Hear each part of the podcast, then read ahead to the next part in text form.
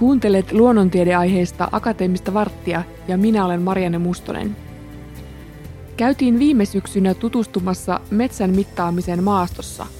Oppaana meillä oli metsätieteiden opiskelija Janne Toivonen. Olen Toivosen Janne, viidennen vuoden metsätieteiden opiskelija Itä-Suomen yliopistosta. Tutkimusapulaisena olen tällä hetkellä töissä täällä meidän Joensuun kampuksella ja ollaan tällä hetkellä Liperin alueella metsiä mittailemassa. Miten kauan olet tänä kesänä viettänyt aikaa metsässä?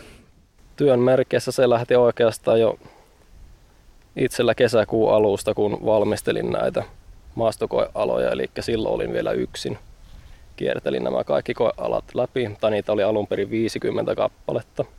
Ja niistä piti puottaa pois semmoiset koealat, jotka oli kolme viime vuosi sisällä harvennettuja.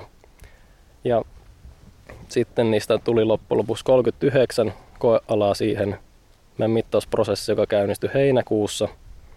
Ja sitten minun kaveriksi liittyi kaksi hyvää yliopiston tuttua. Ja tota, heidän kanssa nyt siitä lähtien mitattu, mitattu näitä Liperin, Heinäveden Outokummun niin tota alueella sijaitsevia koealoja. Ja sitten vielä viikkotasolla niin puhutaan semmoisesta keskimäärin neljästä päivästä, neljästä päivästä per viikko. Oltiin mittaamassa neljä koealoja, joiden reunan pituus on 30 metriä, eli 30 kertaa 30 metrin. Neljä koealasta on siis kyse, ja näiltä koealoilta mitataan kaikki puut, joiden rinnan korkeus läpimitta on vähintään 5 senttimetriä. Mitataan siis rinnan korkeus läpimitta 1,3 metrin korkeudelta ja pituus ja tarpeen tullen myös yläläpimitta. Ja tämä on siis ihan sitä samaa perinteistä maastomittausta, mitä on tähänkin saakka Suomessa toteutettu vähän protokollasta riippuen eri tavalla, mutta kumminkin ihan normaalista metsien mittauksesta on kyse tässä. Mitä välineitä teillä oli äsken mukana tuolla metsässä? Eli metsässä käytimme mittausvälineenä elektronisia mittasaksia, joihin tallennettiin puista mitattavat tiedot, eli puulaji, rinnan korkeusläpimitta, pituus, tarpeen tullen latvuusraja, eli mistä elävä latvuus, miltä korkeudelta elävä latvuus lähtee.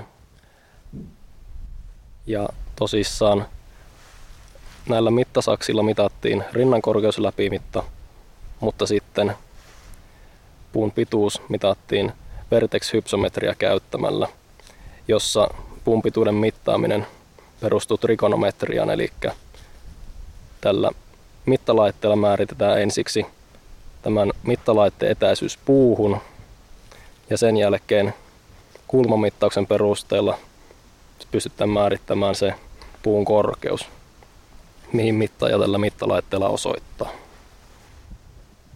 Millainen tuo äskeinen metsä oli mittaajan näkökulmasta? Edellinen mittaama metsä, mikä tässä meillä oli, niin tämä oli hyvin perinteisen oloinen, mitä nyt tämän kesän mittausten perusteella voidaan sanoa. Eli siinä oli pääasiassa niin helposti mitattavia kuusi, jotka ei ollut mitenkään hirvittävä oksasia, semmoisiakin on tullut tänä kesänä aika paljon vastaan, että saa vaatteensa repiä niin tota, iso-oksasissa kuusissa. Lehtipuita oli aika vähän. Tällä alueella niitä ei ole kovinkaan paljon tullut vastaan. Mutta kaikin puolin sopivan harva, harvasta niin tota koealasta oli äsken kyse. Mihin näitä teidän mittaustuloksia nyt sitten seuraavana käytetään? Äsken meillä oli tässä mukana myös droni, eli ilmeisesti yhdistetään näiden molempien mittauksen tulokset sitten. Kyllä, eli dronilla, dronilla tehdään niin tota, näiltä samoilta koealoilta niin ilmakuvaukset ja sitten lisäksi meillä oli vielä erikseen toinen drooni, joka oli tilattu tai niin kuin vuokrattu käyttöön, eli sillä hankittiin laserkeilausaineisto ja tätä maastomittausaineistoa käytetään sitten referenssiaineistona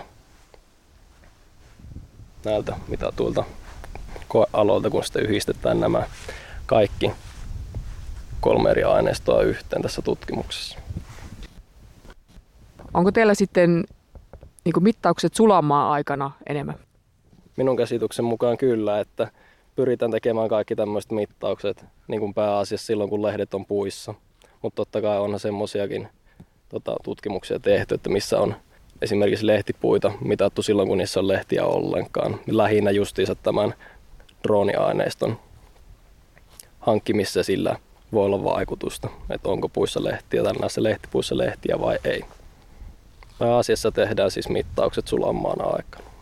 Jos ajatellaan vaikka kymmenen vuoden päästä, niin miten tämä teidän mittaustapa muuttuu tai tuleeko niin lisää teknologiaa siihenkin?